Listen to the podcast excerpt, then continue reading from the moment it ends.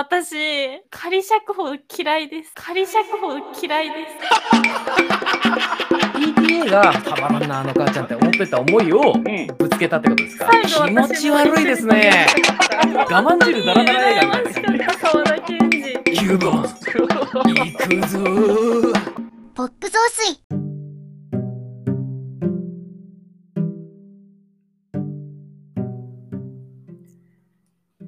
どうも、皆さん、ご機嫌いかがですか？えー、精霊、鹿島です。皆さんこんばんは。えー私は森の精霊は信じます。かすみです。はい。えー、好きなアイルランドのバンドは U2 です。竹島るいです。よろしくお願いしますお。願いします。えー、そうですね。すいません、僕も本当喋ることをこんなに考えてなかったのは初めてですね。うん。えー、うん精霊と言って終わってしまいましたけれども、そうですね。いいんじゃないでしょうか、たまには。大変失礼いたしました。いえいえー好きなアイルランド人は、え。うん。あー特にいませんということで。えじゃあなぜ言ったんだろう、今。ー あれ、ショーン・コネリーってアイルランドの人でいいんですかね？スコットランドじゃなかったあスコットランドかうん、ちょっとごめんなさい、あんまり分かってないですけど、確あかあ、じゃあごめんなさい。はい。ということで、広げね、ない方が良さそうです。えー広げるとなんかいろいろ、あそこら辺危ないですからね。危ないですから。えーほん何が危ないんですか？いや、ちょっとほら、なんつうの？IR ねうん、IRA に狙われる可能性がありますね。うん、IRA そう、IRA。そうですね。怖い。ということでね、えーそんな映画です。そんな映画じゃない。そんな映画じゃない。何喋るの？何喋るの？はい。では本日はですね、えーマーティン・マクドナー監督の最新作、イニシェリン島の精霊についてお話しいたします。はい。これは、えー、2023年度のアカデミー賞作品賞にノミネートされましたね。そうですね、監督賞にもノミネートされて、うん、9部門かな？はい。えーしかもゴールデングローブの作品賞を取ったと。うん、ミュージカルコメディ部門で。はいで。コメディかっていう感じがしますが、まあそうですね。はい、えーで、脚本賞と、まあ、主演男優賞も取ってるということで、うん、まあ、あの主演のコリン・ファレルはね、これでかなり今年の俳優賞を取っているという、あ、そうなんですか。まあ大評判なえ一作でございますけれども、ー、うん。まあ、これについてお話しするということでね、はい。よろしよろしくお願いしますということで。はい。お願いします。お願いします。お二人はもう結構前にご覧になってるんですか、これは。はい。試写会に当選しまして、はいあの来てくれって言っただけじゃなくて、行きたいですって言ったやつでね、えーうん一般挙手したら刺されました。えんんあの行きた？行きたいですって挙手したら当ててもらいました。えー、そそんなシステムがあるんですね。あ、いいえ、応募しました。はい。うん今、なぜ不必要な嘘をついたんですか？楽しいかなと思って。ユーモア、ユーモアあ、ですね、ユーモア、ユーモア。なるほど、今、センス・オブ・ヒューマーを、そうですね、コメディ、ミュージカルコメディ部門で受賞してますからね、この映画も。さすが。いいいいですね。はい何 何がさすがか わかんないですけど。やっぱ来年のね、コメディ部門狙ってるもんね。はい。なんで、うん、私がちょっとアカデミー賞ノミネートされなかったんだろうなって思ってます。それ映画に出てないからあ、ねそっ。か。そうだった。というわけで、というわけで、というわけで、ちょっと変わった映画ですよね。だいぶ変わってますよね。うーんマーティン・マクドナーって、まあ大体変わってますけどね、いつも。そうなんですかね、ごめんなさい、僕ね、実は、はいこのマーティン・マクドナルドさん、僕多分スリービルボードともう一本ぐらいしか見てなくて、あんま先に終えてないんですけど、あでも4本ですよね。うん、そうなんですね。えっと、ヒットマンズ・レクイエム、うん、セブン・サイコパス、はスリービルボード、イニシェリン島の精霊い、なるほど。ですよね、長編映画は。うんうんうん、はい。なるほど。竹島さんはじゃあ、あれですか、何見てないですか？セブン・サイコパス？いや、一番最初のやつ見てないですね。ヒットマンズ・レクイエムうん全然。でも、これにでも、コリン・ファレル出てたんですよね、確か。というか、このヒットマンズ・レクイエムは、はいこの、えーコリン・ファレルと、あの、イニシェリン島にも出てるブレンダン・グリーソン、うん、両方出てる。この2人がコンビなんですよ。うんうんうん。っていう映画で、うんあの、めちゃくちゃ面白いっす。ある意味、裏表の、裏表って表裏の関係になってるんですかね。そうですね。うん。あの今までの作品の中では一番あのイニシェリン島はヒットマンズ・レクイエムに近いと思います。ただこの2人はまあ相棒同士で、うん。えーしかも結構なんていうか仁義とか友情みたいなことが描かれるんですよ。マフィアの話なんですか？えっと殺し屋の話でああのヒットマンズ・レクイエムの話をするとえっとえーこのコリン・ファレルと、えーブレンダン・グリーソンは殺し屋なんですよ。うん。えーマフィアの、まあ、ボスに、お前たちは次はね、あの、ブルージュへ行けと言われるんですよ。ブルージュというのは、あの、ベルギーの町なんですけど、うん。そこはこう、なんていうか、古くからの建物が並ぶところで、ちょっとそこで一日遊んでろって言われるんですね。うん。で、ブリンダン・グリーソンの方は、まあそういうのが好きなんで、こう観光土地を見たり、見たり、あの、なんか時計台に登ったりして、おいいなとか言ってるんですけど、コリン・ファレルの方はつまんねえ街だなみたいな感じで、こう女引っ掛けたりして遊んでるわけですよ。うん。で、えっ、と、実は、その、コリン・ファレルがですね、この2人でやってた仕事の、その直前の仕事で、まあ、あの、神父さんを殺す仕事をを請け負ったんですよね。で、懺悔室の中で、こう、バンバンってこう殺すっていうう仕事を請け負って、それを遂行したんですけれども、その時に流れ弾が誤って子供に当たって子供が死んでしまうんですよ。うん。で、まあなんていうか、うーん、まあちょっと心に傷を負ってしまっているんですね、それで。うん。で、まあ一応それも徐々に明らかにされながら、こう二人がこう、ブルージュで、ん俺という、そこにいろと言われたからずっといて何するでもなく、だらだら過ごしてるんですけど、うん。その時にブレンダン・グリーソンの方にボスから電話がかかってきて、えーボスはですね、言うわけですね。俺はあの子供を殺すようなやつはいかに間違っ事故だったとしても許せねえと。うん。俺だったら子供を殺したと分かった瞬間自殺する。そういう男だと。うん。だから、どこそこへ呼び出して、コリン・ファースを、あ、あのーコリン・ファレルを、コリン・ファースじゃない、コリン・ファースだったらね、あの英国語のスピーチになったような、コリン・ファレルをあ殺してこいっていう指示を受けるんですよ。うん。うわーどうしようってなる話ですね。うん。ヘビーですね。えーこれブラックコメディなんで、結構笑えるんですけど、うん。面白くて。あと、あの、マーティン・マクドナらしいちょっとブラックなジョークが結構効いてますね。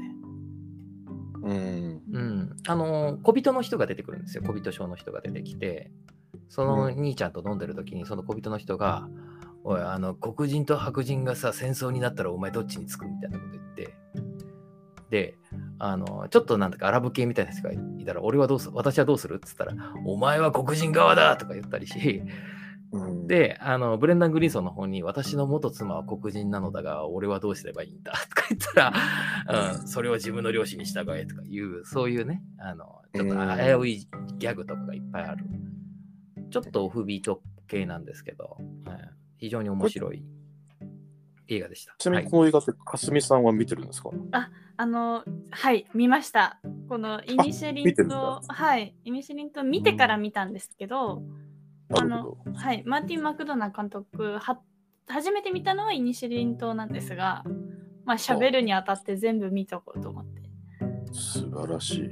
じゃあ僕が一番不勉強かもしれないいやいやいやいやいや、何をやっとるんだ。その流れで、はい一応じゃあ過去作全部見た中でイニシェリンとの精霊は2人では中ではどういう位置づけになれそうな作品なんですか？うーん、ちょっと微妙ですね、僕は。うーん。あの、面白いのか面白くないのかが分かんないんですよね。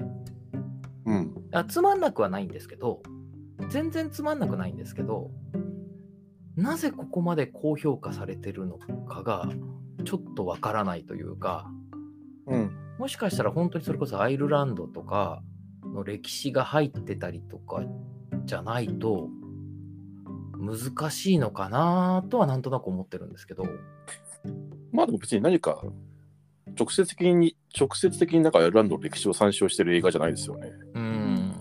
うん、そのそもそもインシェリン島っていう島自体が架空の島だし。うん。うないらしいんですよ、シェリン島って。はいそうなんだ。はいへえ。はい。いや、これある。はい。はいはい、これもうちょっとな面白いか面白くないのかよく分からなかったっていうのはその辺はどういうところなんですか？なんでしょう。あの、まあ、明確に、なんどんなドラマかがつかみにくくないですか、この話。うん。ああ、うん、僕は割となんかわかり僕はごめんなさい分かりやすかった。分かりやすいって表現よくないですね。あのーなんか言わんとしてることは僕は結構ビビッドに響いたんですけど。はい。なんか僕はこれは、あのいわゆる孤独であることへの恐怖なのかなと思ったんですよ。うん。で、えっ、とまあインシェリン島というクソつまんない田舎のクソつまんない島でにあそこにいるとみんな心がすさんでで誰も言うことを聞かなくなっちゃうしでそこから逃れるだから主人公のねあのコリン・ファレルはずっと孤独じゃなかったわけですよね妹がいたから。うん。でも妹がいなくなってであのどうしようもないボンクラのバリー・コーガンいたじゃないですかはでバリー・コーガンはしか自分と仲良くしてくれ仲良くっていうか付きまとってくれないと思っていたやつも離れていき、いうん、あのドミニクって役柄でしたね。はい。ドミニク、はい。で好きだったヤギもいなくなりうん。で本当に孤独になった瞬間にタガが外れるじゃないですか。うん。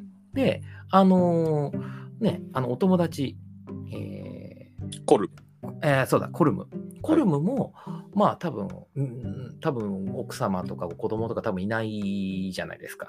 うんで、孤独で、本当にこれでいいのかと思った時に、こう、ある種殻に閉じこもってしまって、とか、で、えっ、と、コーガン、あえっ、と、うんドミニク。ドミニク、はい、ドミニクも、あの、妹さんのことが好きで、うん。告白してましたもんね。ね、シボーンですね、ケリー・コントン。死亡。演じるはい。で、シボーンのことが好きなんだけど、シボーンがどっか行ってしまったらそれで死んじゃったじゃないですか。はい。だから、その、ずっと永遠にね、かけ違ったままのボタンが、まあそういう話なんだろうなとは思ったんですよ。うん、はいはいはいはい。うん、でもなんか、なるほどね。ちょっと、お、お、はい面白どころがどこかあんまりつかめないまま終わっちゃったよっていうことですね、要は。うん、いや、なんかね、そう、描く、うん描いてることもわかるし、話もわかるんだけど、うん。その、まあ、だから最初に言ったことに近いですね。なぜこんなに高評価なのかがわからないっていう感じ？はい。つまんなくないですよっていううんぐらいですかね。はい。はい。か、かすみさんどうですか？えっと、私は、なんかまず、つまんない人間だといつか人って離れてっちゃうんだなって思いました。まあその点だったら突然お前のことが嫌いだって言われちゃう。うんはいまあ、あなただから大丈夫ですよ、その点は。私はもうずっと面白い人間で何が何でもいいよって思いましたね。固い決意をしたんなんかそのだ難しい難しいな、面白い人間であり続けるって。だってつまらないから嫌われたんですよね結論。うーん。ぼ僕は、えーっと、まあまあいいや、はい、どうぞ。あじゃああのはい。その私はその本当につまんないからこんなやつと生涯過ごすならあのなんかねもっと何？後方の残るものを成し遂げようと思っちゃったわけじゃないですか。あの後方のあるもの。その作曲をしてみたり、あ音楽ね。はそう。まあ、後世に残るものをね。はい。うん あのだからなんかその私もうん。つまんない人間だったらずっと毎日面白く喋ってた人が急に離れちゃうんだって思っちゃったんですよ。でもそのなんだっけコルムも、うん私つまんない人間だなって思っちゃってコルムが？はい。うんだってそんなね音楽作って毎日同じことして人嫌って何が楽しいんだろうって思ったんですけどうんなんか急に指詰めて指を投げてきたりだからこういうことするからコルムは好かれるんだって。疲れてるか？あなんかはい。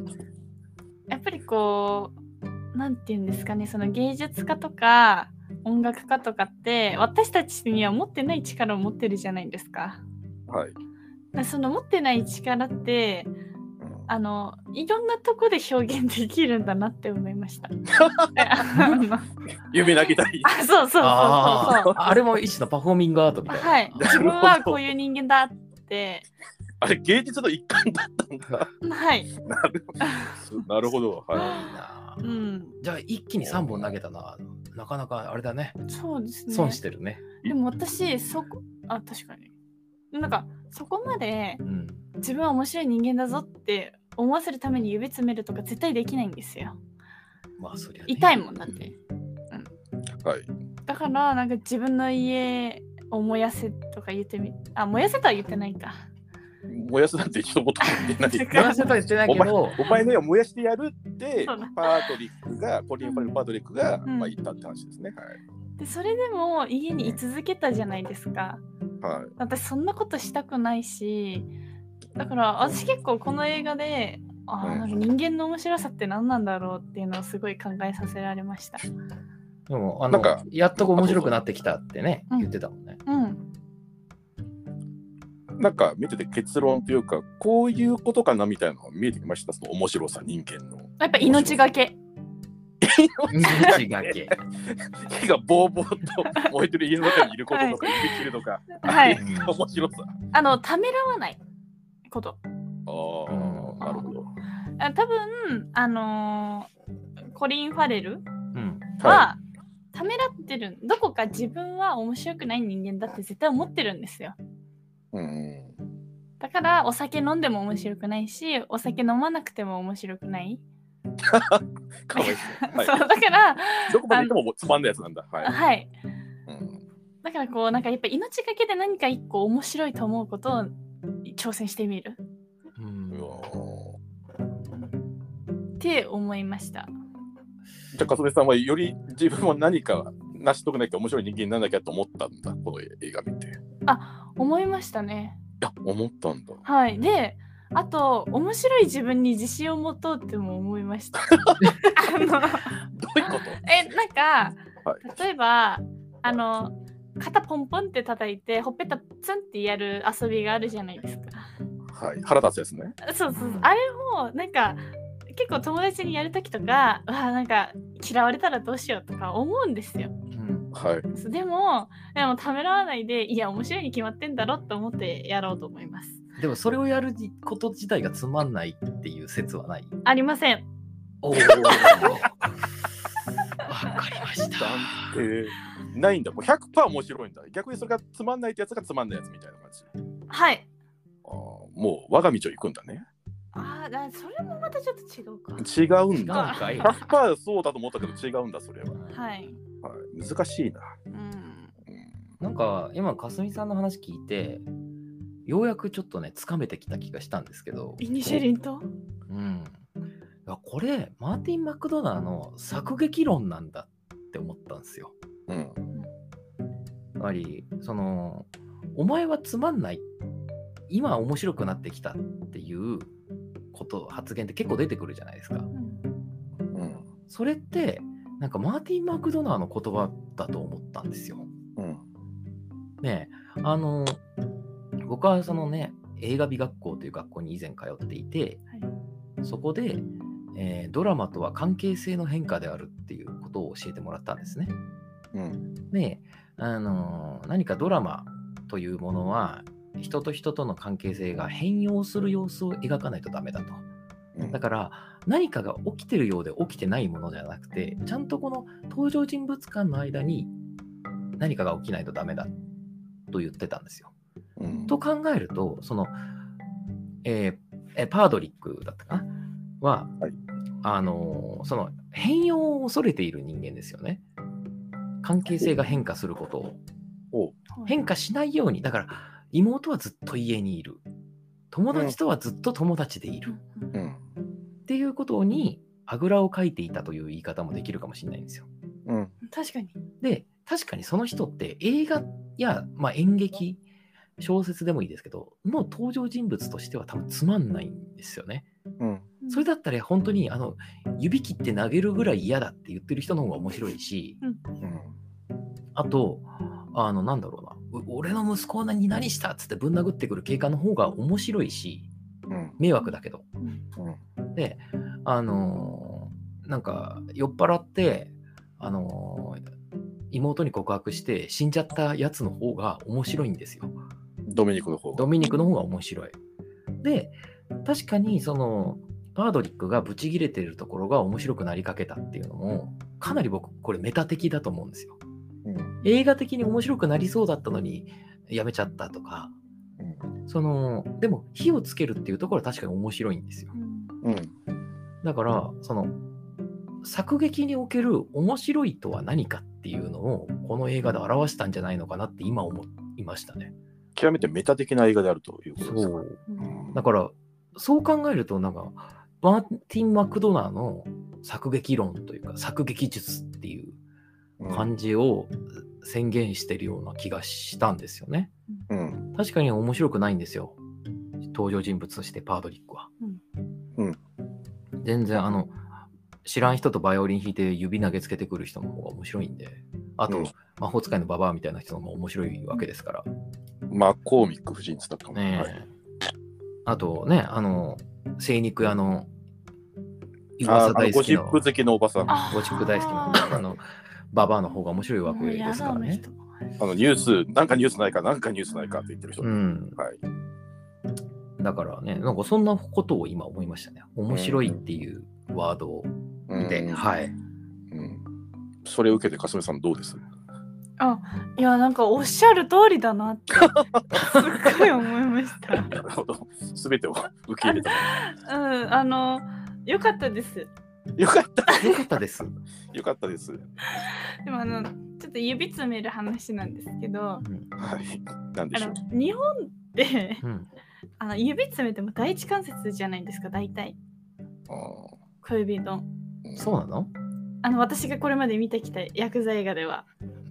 まあ根元からいかないよってことでも今回この映画根元から言ってて、はい。だからなんかそれもやっぱこう面白さに対する命がけ感をすごい感じたのはありました。うん。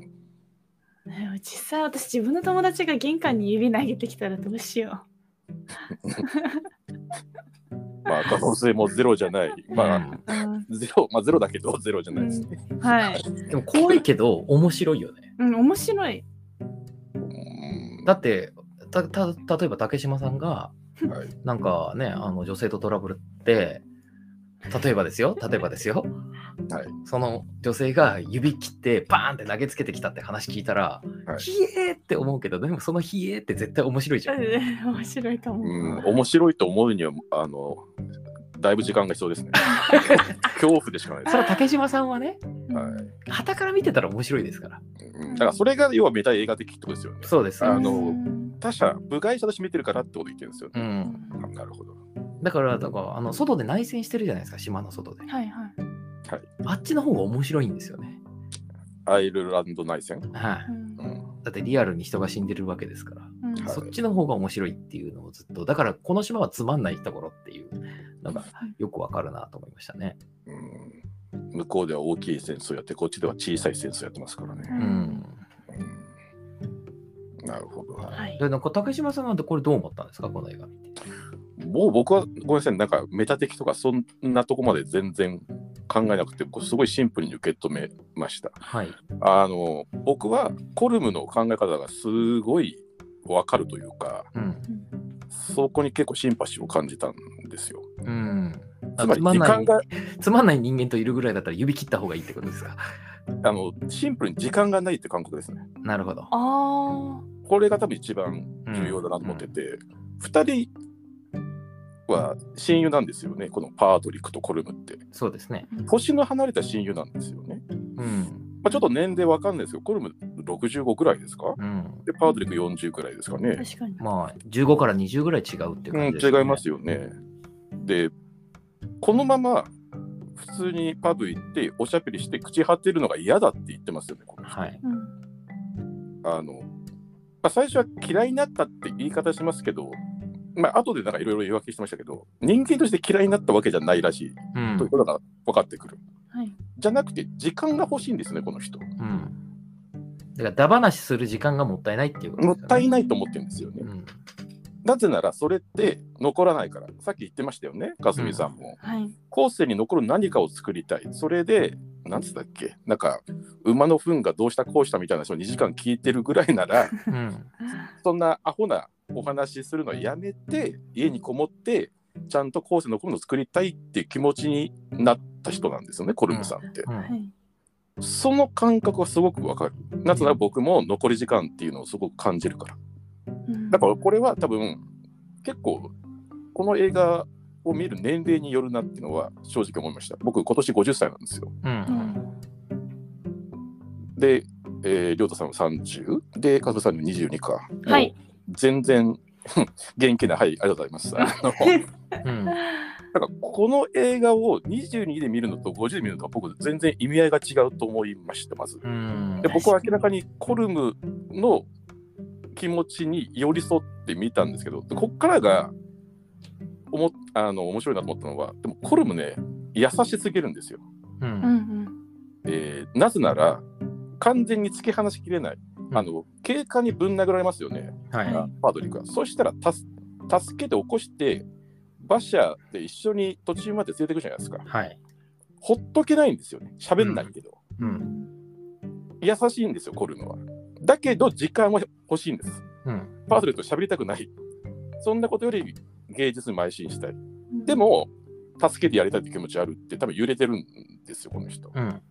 じゃあ、その時間を邪魔したらどうするかっていうと、彼はパウルをぶん殴るとか指切るとかじゃないんですよ。自分で指を落とすんですよ。うん。うんなぜそれは彼にとって申し訳ないことってことを一と一番分かってるから、自分の罰としてそれやるんですよね。うん。だから僕はそれは、あの僕はね、面白いとかじゃなくて、優しさだと思って見てました。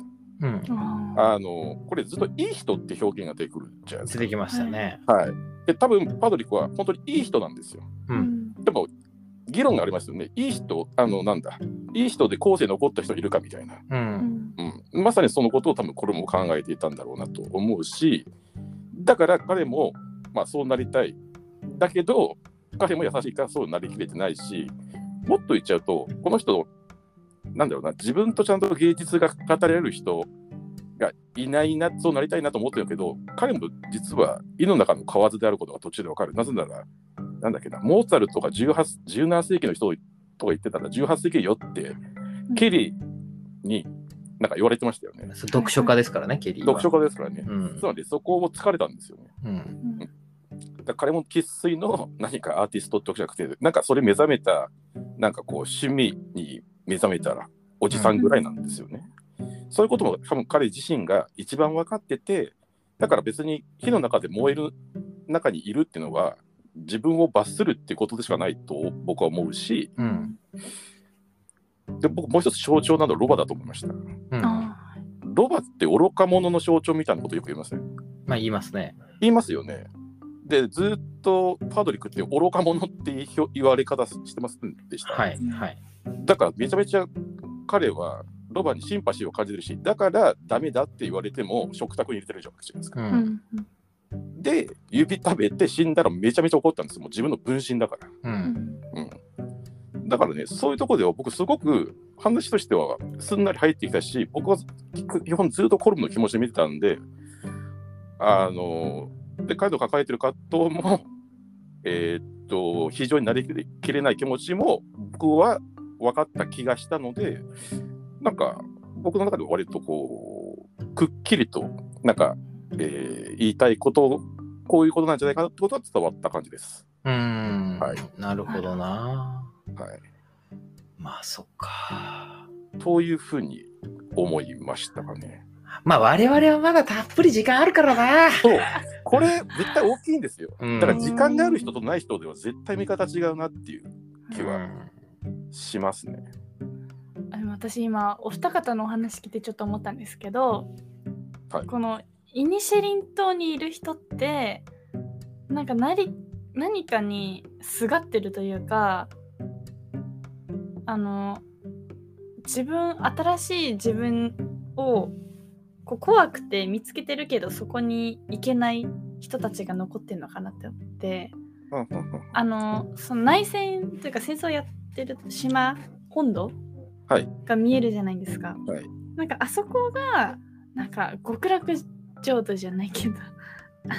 あうん なんて言うんだろう。なんかみんなあそこに行きたいんだけど行けない人たちの集団でなんか妹は旅立ったじゃないですか。うん。あはい。であのそのドミニクははい。失敗しちゃって、はい。で失敗して、まあ、生き残って頑張る人たちもいるけど、まあ、ちょっと亡くなっちゃった。亡くなっちゃう人もいたりとか、うん。なんかちょっとそういうのを今感じました。いやでもねあの本土が極極楽浄土かどうかは分かんないですけど明らかに死に手招きされてるシーンはあったはずですこれ。あのえっとケリーが、うん。えっと、向こう岸にうん。あれ多分マコーミック夫人だと思うんですけどはいはい。手招きしてる、ん。なんか手振ってるシーンがありましたよね。ありました。手振り返してましたよね。はい。でそうしたらドミニク来たじゃないですか。はい。うん。あれ多分死に呼びあもう死神だと思うんではっきり言ったのマコーミック夫人って、うん。はい。うんうん。だって2人死ぬみたいなこと予言してましたよね、まあ、実して際ました。はい。そうですね。で多分その最初被害者になり得たと思うんですよ、あのうん死亡は、はい。でもまあ多分僕はドミニクによって助けられた。結果彼が死んでしまったっていうふうに思いますけど。ううんん。で僕すごいこれどういう意味のショットかなって思うシーンがあってちょっと2人の意見聞きたいんですけどはい。シボンが船に乗って本土に渡るシーンで、うんはいお兄さんに手振ってます。手振ってるじゃないですか。はいはいはい。崖の上に立ってる、うんうんそしたらお兄さんの奥の方に人がいたんですけど、うん。あのシャローフォーカスで全然誰だか分かんないんですよ。そうですね。あれどう思いました？もしあれは、なんだろう。で、明らかにうん。シボンがハッとした表情してたんですよ。はい。うん。でも近藤監督はじゃあそれが誰だかを見せないって選択してるんですよね。うん。すごく不思議な演出だなと思ったんですよ。そうですね。例えば、あれであの後にバードリックが死んだとかならわかりますけど、はい、そうじゃないんですよね。うん、うん。そうなんですよ。すごいもし不思議な演出ですよねあれ。あれは僕はなんとか夫人だと思いましたけど、スああなるほど。トレートに。はいはいはい。でそれはあやっぱりその死というものをこの島に蔓延してる死の匂いからはいはいはい。脱出していった人をただ見ていたっていうことだと思うんですよね。だからパードリックはあまり関係ないんじゃないかなとは思う。ああなるほどなるほど。うん。はいはいはい死から逃れたっていうことかシボンが、うん。ああなるほどね、え私ちょっと思い出したんですけどうん、私シボンが死んだと思ったんですよどどこで？えあのだその川を渡るシーン？なんかあそその船に乗ってるところ、うんあそ海を渡るところ？あそうです、うん。あそこをなんか三途の川だって思っちゃって。であドミニクはそれを渡れなかったから実は死んでないというか死にきれてないのかな。あのあの映像としては死体なんですけど魂はなんか死ねてないのかなって思って でバルハラに行ってるって話？でうん。バルハラ シボーンのなんか手紙が来るじゃないですか。うん出ましたあのお兄ちゃん来てよこっちにってそうそう、仕事もあるよってね。であれはもう多分亡くなっててでそのパードリックも実はもう今さまよってる状態えじゃああれはもう現実の映像じゃないんだはい。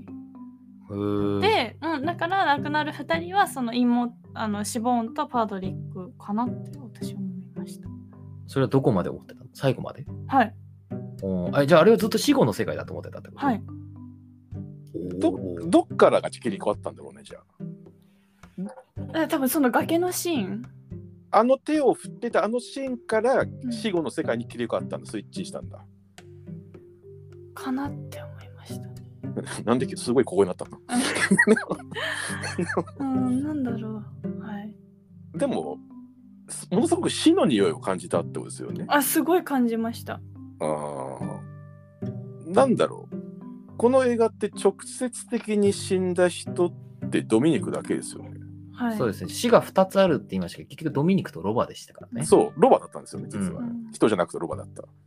だから、そんなに死がものすごい刻印されてる映画じゃないけど、でも、どこなんかそこかしこに死を感じたんですよね。はい、うん死はすごく感じてましたね。これが多分この映画のちょっと面白いところですよねう。んなんかしかも最後の方にしかそれ出てこないのに、はい。でも、あの全然最初死を描いてない、単に崖で手を振ってる時から何か招き寄せられてる三途の川みたいなモチーフを感じた。はい。うん。面白いですね。うんでもそれってなんかね、やっぱり田舎の匂いだと思うんですよ、ちょっと。やうんうんうんうんっぱ田舎って死んでるんで。ちょっと。はいや、でも本当ですよ。うんあの、いわゆる人とかお金ってよく血液って例えられるじゃないですか、社会において。社会が肉で人とお金が血液だっていうと、うんやっぱり指とかそういう何でもいい体の部位をなんかこう止血すると、うんやっぱりゆっくり腐っていくんですよね。うんで、やっぱそこって、その、そこの過程の匂いって絶対あるはずなんですよ。うんうん。なんで、あの、やっぱりこれは腐りゆく島だと思いますし、だからやっぱりその、死の匂いっていうのはデフォルトであるというか、うんでうちの、だからこそ、だからこそですよ。だから田舎で、あの、何かこう町おこししようってすると、うんやっぱふた標語にね、キャッチコピーにやっぱ生き生きっていう言葉が出てくるんですよ。うんそれはね、生き生きしてないからなんですよね。うんだから、ことさら生き生きって言いたいわけだね。そうそうそうそう。うん。生き生きとか、朗らかとか言うじゃないですか。うん。朗らかじゃなくて、生き生きしてないから田舎なんですよ。うん。うん、思い込みたいんだな、多分。そうそう。うん。だって、う例えばなんだろう、あの、渋谷区が生き生き渋谷区とか言わないじゃないですか。うん。だって生き生きしてるもの。うんうん。渋谷区をきれいにしようとか言うかもしれないですけど。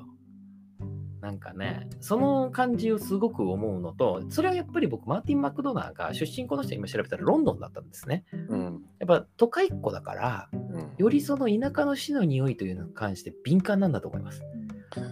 そうですね。僕は田舎っ子なんで、うん。あの、田舎の死の匂いに対してある種鈍感になってるところがあるんですよ。うんうんうんううん。ん。いや、あるかもしれないし、僕、多分全然関係ないでしょうけど、あの、この映画の映像的モチーフで、うん。僕ってタルコフスキータルコフスキーの、ノスタルジアですか？えーノスタルジアというか、どどっちかサクリファイスっていう映画あ、サクリファイス。はいはい。はい、あれも家が燃える、しかも犬がいるんですよ。うん。もう完全にあれも死の匂いが充満してる。そうですね。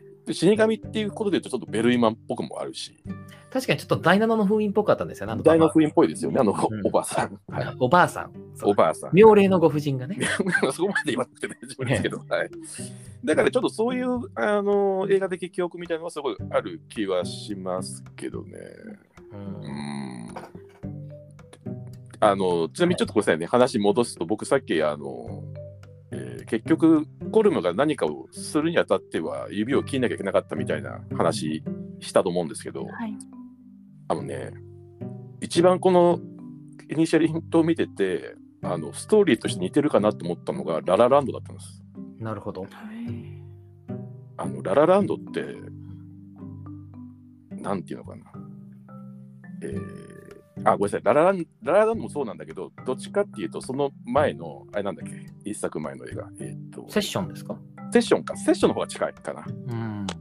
セッション、かすみさん、セッションって映画見たことあります？見ました。見ました？はい。セッションって、とにかくドラマ、あの上手なドラマになりたいっていう主人公出てくるじゃないですか。うんはい。はい。で、めちゃめちゃ可愛い子と付き合うじゃないですか。可愛い子と付き合う。ちょっとね、私、映画顎が大きいなとかいううん、可愛いあの子。んそうそうそう。なんか映画館で住めてた子だったかな確か。はいはいはい。で、付き合って別れ話するんですよ。うん嫌いになったんじゃなくて、あのドラすごく世界一のドラマになるには、君といる時間がもったいないって言うんですよ。言ってました。偉大なドラマになりたいって言ってましたね。そう。なんかね、同じなんですよ、言ってることが。うん。コルムと。うーん。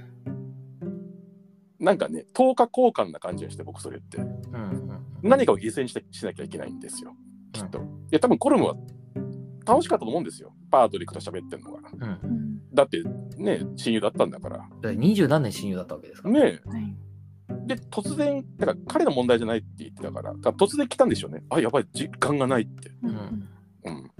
なんか曲作らなきゃみたいな。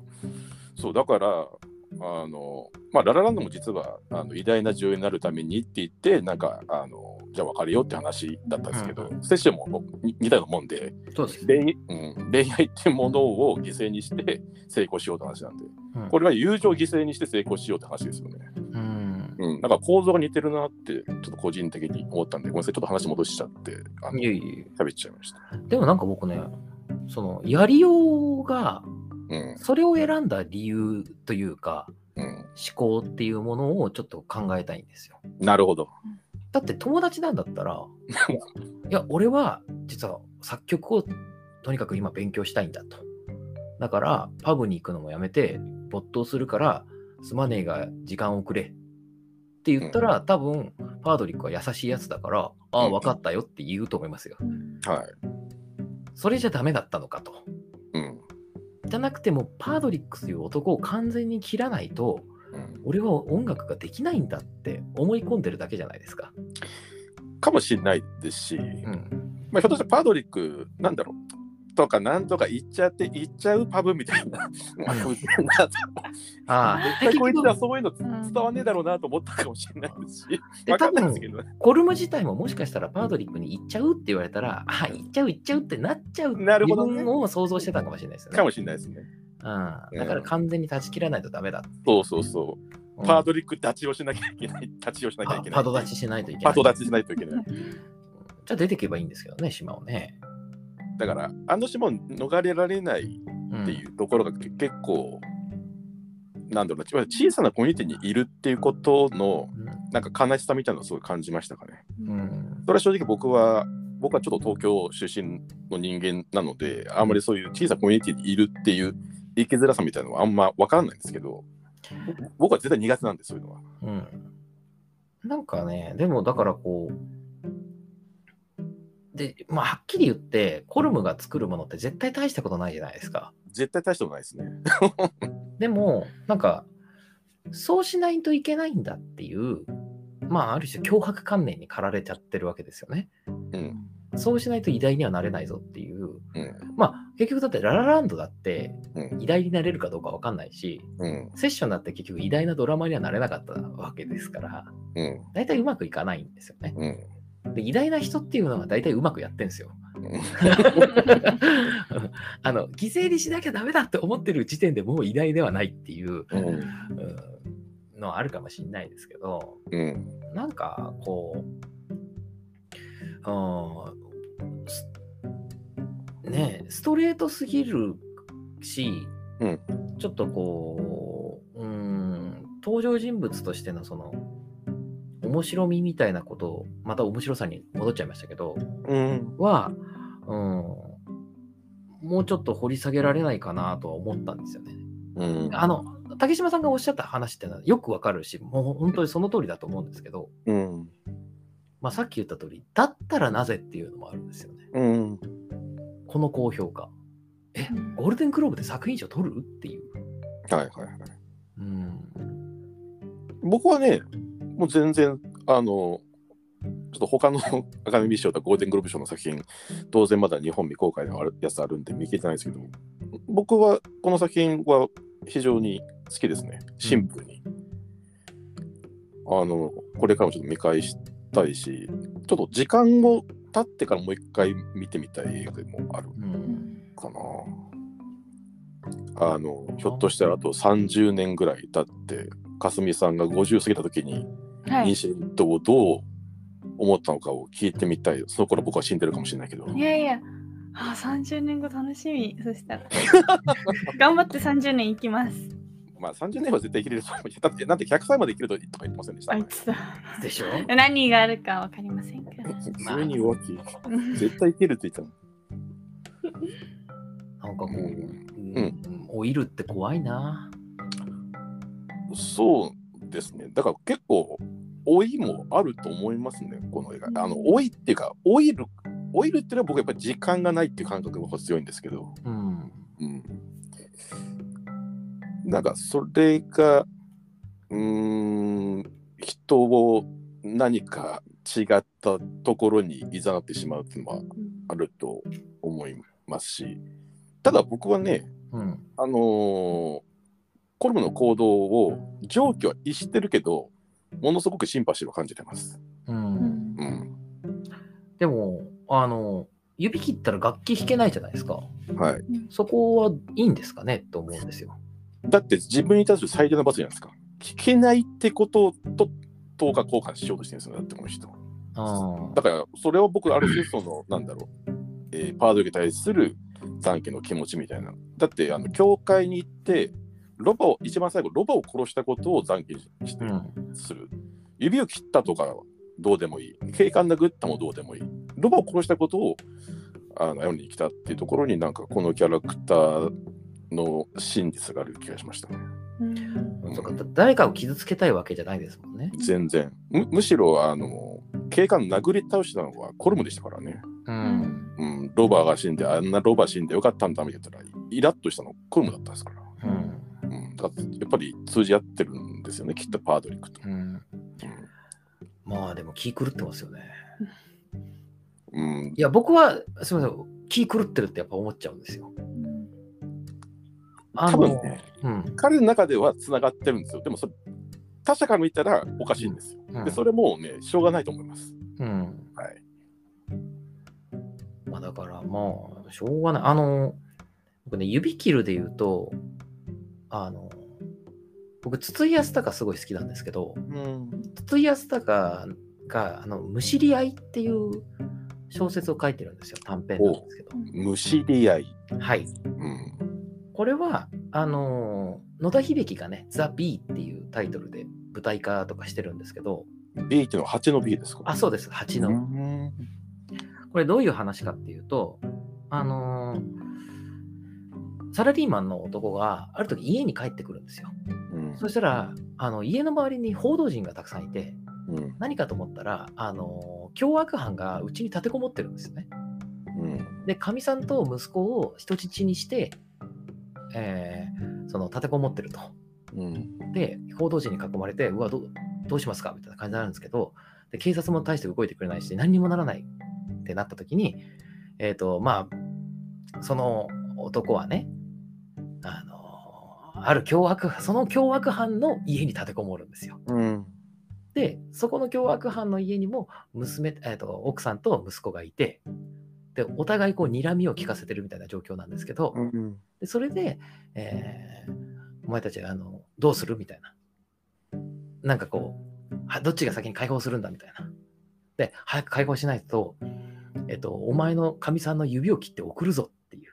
うんで、そして、その2つの家からあの奥さんと子供の指が1本ずつ切られて送り合いが始まるっていう。うんですようんで、最終的にこう奥さんも息子も全部指がなくなっちゃって、どうするってなった時に主人公が、よし、次は俺の指を送ってやるぞって言って終わるんですよ、話は。うんうんで、その話が面白いのは、その、そこの猟奇性ということじゃなくて、だんだんその、最初は2件同時立てこもりでニュースがバーッと報じてたんですけど、だんだんその指の送り合いというのが日常化していって、報道されなくなっていくんですよ。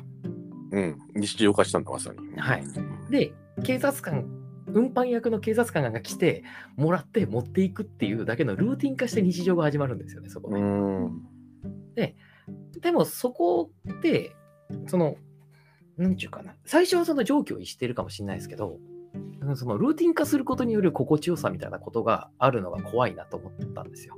うん。だから、旗から見てると状況を逸してるのに、本人の中で理屈が通ってると、それが全部 OK になってしまうっていう、うんそれをすごくこう思い出したというか、まあ、指を投げるっていうことでね、思ったんですけど、うん。あのーだからね、何かをを変えざるを得ない結果、またにべ新たな日常になってしまった男の話がむしり合いだとしたら、うん。変えようと思って、何かこう、きえーなんつうの？代償を負う。けど、多分変わらないであろう男の話っていうのが、このイニシェリン島なのかなと思って、うん。うん。なんか今ずっと喋りながら着地点を見つけてるんですけど、全然見つからないんですけどね。いや、今僕話聞いて思ったのは、結局、今変わらないだろうって言ったじゃないですか。はい。まあ、ひょっとして変わらないかもしれない。なんで変わらないかなと思ったのも、結局、2人の中に僕、最後のラストシーンには、まあ、ちょっとある種の、まあ、友情とは言わないまでも、あーなんか特別な、なんか何かで結ばれた2人って感じをすごい感じちゃったんですね。うん2人の海辺のシーンで。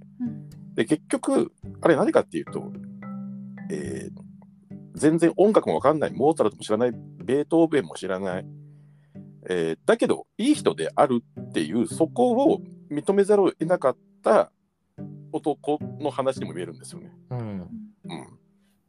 うん、だから自分の中でこれが重要である、えーもう自分は音楽に捧げる、えー、チャチな友情はいらないって言った思ってた男が結局そこまでで生ききれずにダラランドとかセッションみたいの主人公みたいには生ききれずになんかそこに回帰するって話にも見見えるだから結局なれなかったっていうそのりょたさんの解釈はひょっとしたらそうかもしれないなって思いながら今聞きました。うん。うん私もなんか、結局はやっぱりこの環境から抜け出せないっていうのもあるしうんその自分自身の中でやっぱりどこかあのパードリック、はいと一緒にいたいっていうのが強いからうん変わらないんじゃないかなってやっぱ思いましたね。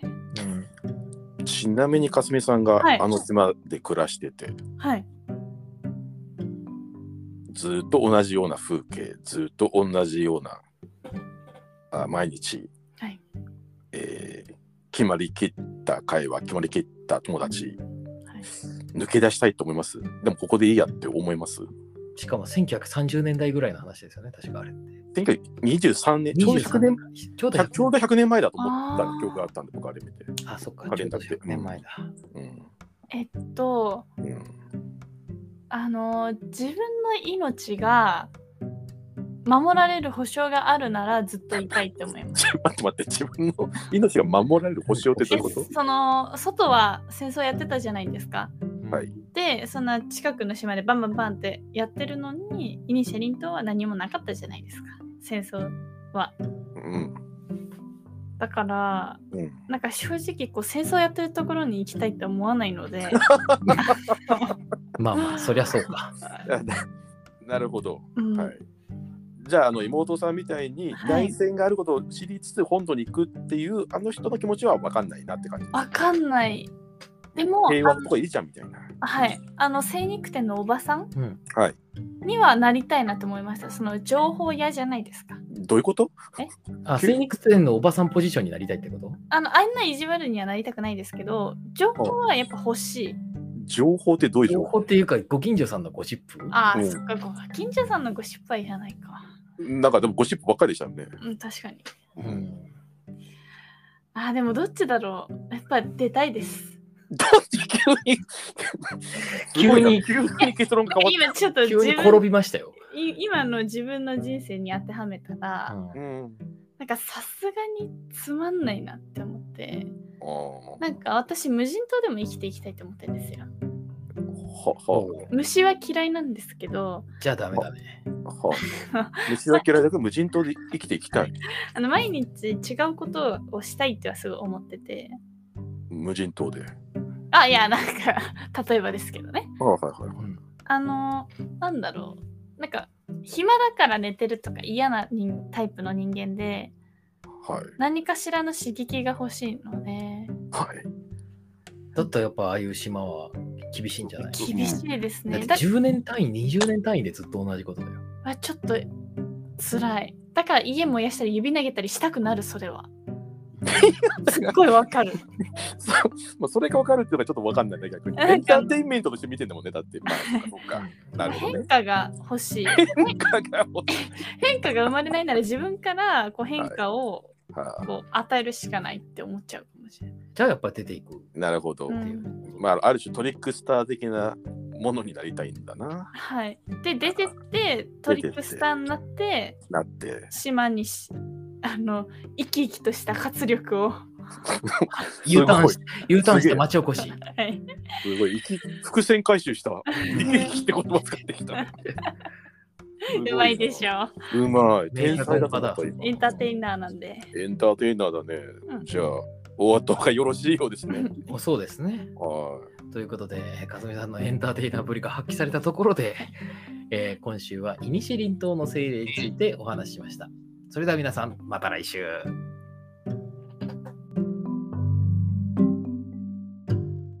皆さん今週のポップ増水いかがでしたか？